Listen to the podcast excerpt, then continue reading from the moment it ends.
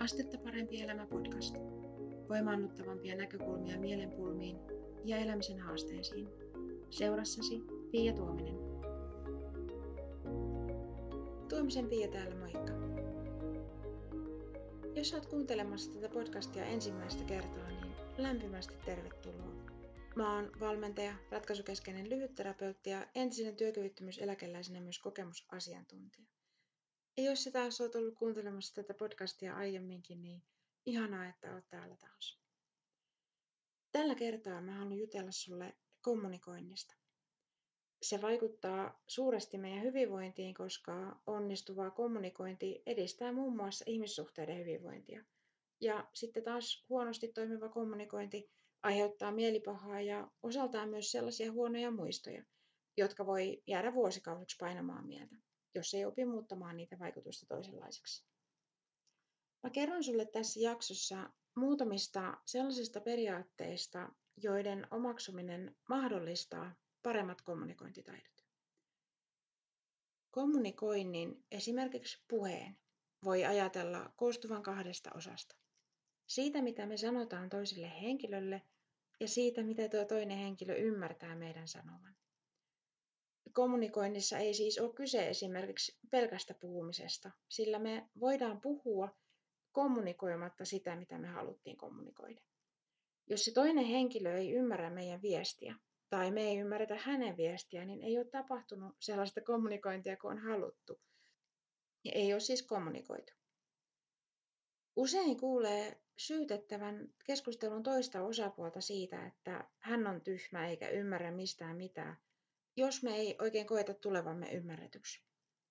Ja toisinaan voi toki olla, että puolin ja toisin vääristetään toisen sanoja tarkoituksella tai tarkoituksetta oman mielemme ja erityisesti uskomustemme mukaiseksi. Kommunikoidessa muiden kanssa on mun mielestä hyvä lähtökohta suhtautua niin, että jos tuo toinen ihminen ei minua ymmärrä, niin mä pyrin sanomaan asian toisella tavalla, kunnes tulen ymmärretyksi. Asian sanominen toisella tavalla voi tilanteesta riippuen tarkoittaa paitsi käytettyjen sanojen korvaamista toisenlaisilla sanoilla, niin myös esimerkiksi äänensävyn muuttamista toisenlaiseksi. Toisinaan on hyvä pureutua tarkemmin jonkun sanan merkitykseen ja selittää, että mitä sä tarkoitat jollakin sanalla, ja kysyä siltä toiselta ihmiseltä taas sitä, että mitä hän sillä sanalla tarkoittaa.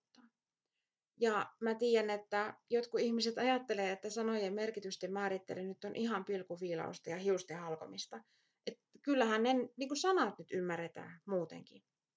Mutta vaikka kaksi äidinkielenään samaa kieltä puhuvaa juttelee keskenään, niin aika usein sanojen merkityksien tutkailusta itse asiassa voisi olla yllättävää hyötyä, jotta ymmärtää sen, sitä toista ihmistä ja myös oman viestin perille saamiseksi.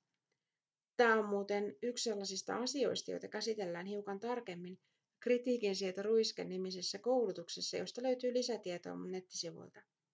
Jos kritiikki ja kritisoiduksi tuleminen tuntuu hankalalta, niin tämä voisi olla sinulle tutustumisen arvoinen asia. Joten lue siitä lisää osoitteessa astettaparempielämä.fi kautta kritiikin sieto. Mutta palataanpa sitten takaisin siihen, että mistä tässä jaksossa on varsinaisesti kyse. Eli sen sijaan, että me pysähdyttäisiin miettimään, miten voisimme ilmaista niin kuin itteemme selkeämmin, niin melko usein vastuu sysätään sille toiselle osapuolelle. Ja mä uskon, että jos me otetaan lähtökohdaksi toisen ihmisen kanssa kommunikoidessa, että mä olen tässä tilanteessa sataprosenttisesti vastuussa ymmärtämisestä ja ymmärretyksi tulemisesta, ja niin on tuo toinenkin henkilö niin me saavutetaan paljon parempia niin kuin, tuloksia kuin sysätessämme vastuun toisen kontolle. Tai silloin, jos me otetaan se vastuu vain osittain itselle. Parempiin tuloksiin vaikuttaa tässä se, että meistä tulee uskoakseni paljon joustavampia ja yrittelijämpiä silloin, kun me viestitään meidän ajatuksia toisille, kun me koetaan olevamme osaltamme vastuussa siitä, että viesti tulisi ymmärretyksi siten kuin toivotaan. Tämän Edellä kuvailun ajattelutavan taustalta sä voit löytää seuraavat NLPn perusperiaatteet, jotka toimii mun mielestä erityisen hyvinä ohjenuorina silloin, kun kommunikoidaan. Ensimmäinen näistä perusperiaatteista on se, että kommunikoinnin merkitys on sen aikaansaama vaste.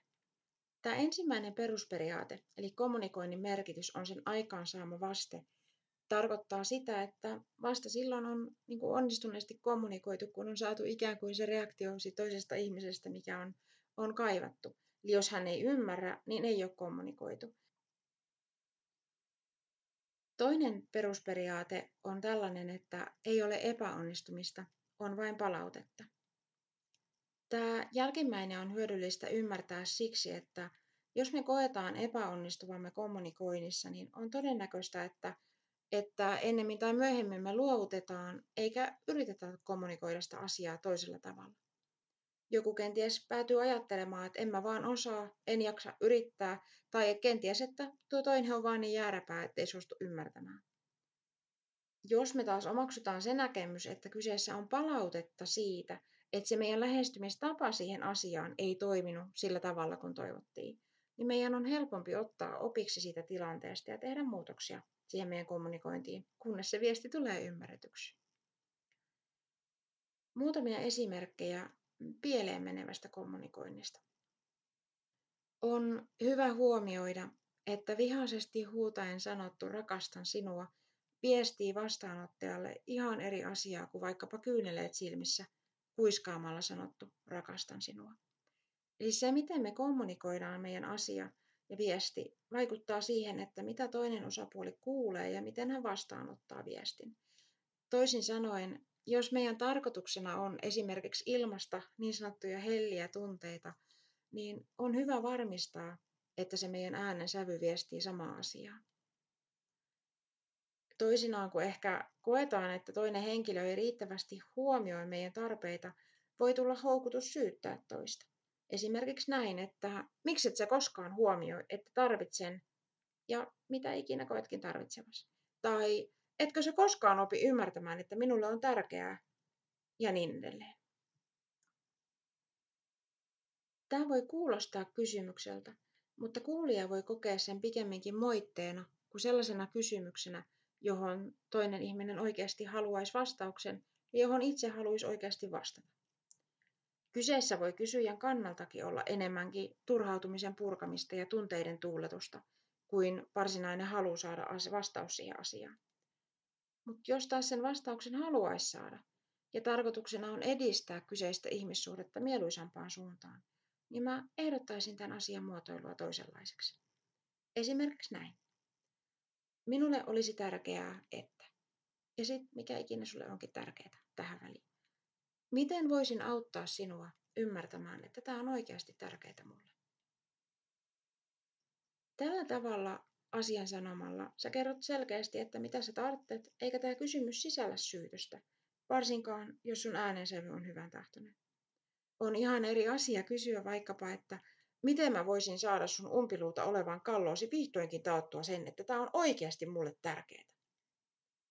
Turhautuneena tai vihastuneena voi jälkimmäinen kysymys tuntua joskus hyvältä idealta, mutta on mielestäni aika todennäköistä, että vaikka siinä saakin purettua omaa turhautumistaan, niin se viestin vastaanottamista se ei tee helpoksi, eikä luultavasti edistä tilannetta mieluisaan suuntaan. Tällaisia pohdintoja tällä kertaa. Ja toivottavasti tästä on sulle iloa ja hyötyä. Ja jos sulla on joku aihe mielessä, joku kysymys tai teema tai ajatus, mitä sä haluaisit käsiteltävän Astetta parempi elämä podcastissa, niin mä kuulen tosi mielellä.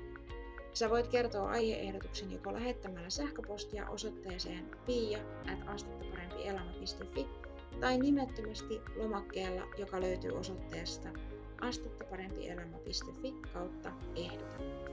Kiitos kun olit mukana kuuntelemassa tätä jaksoa ja kuulemisiin seuraavassa.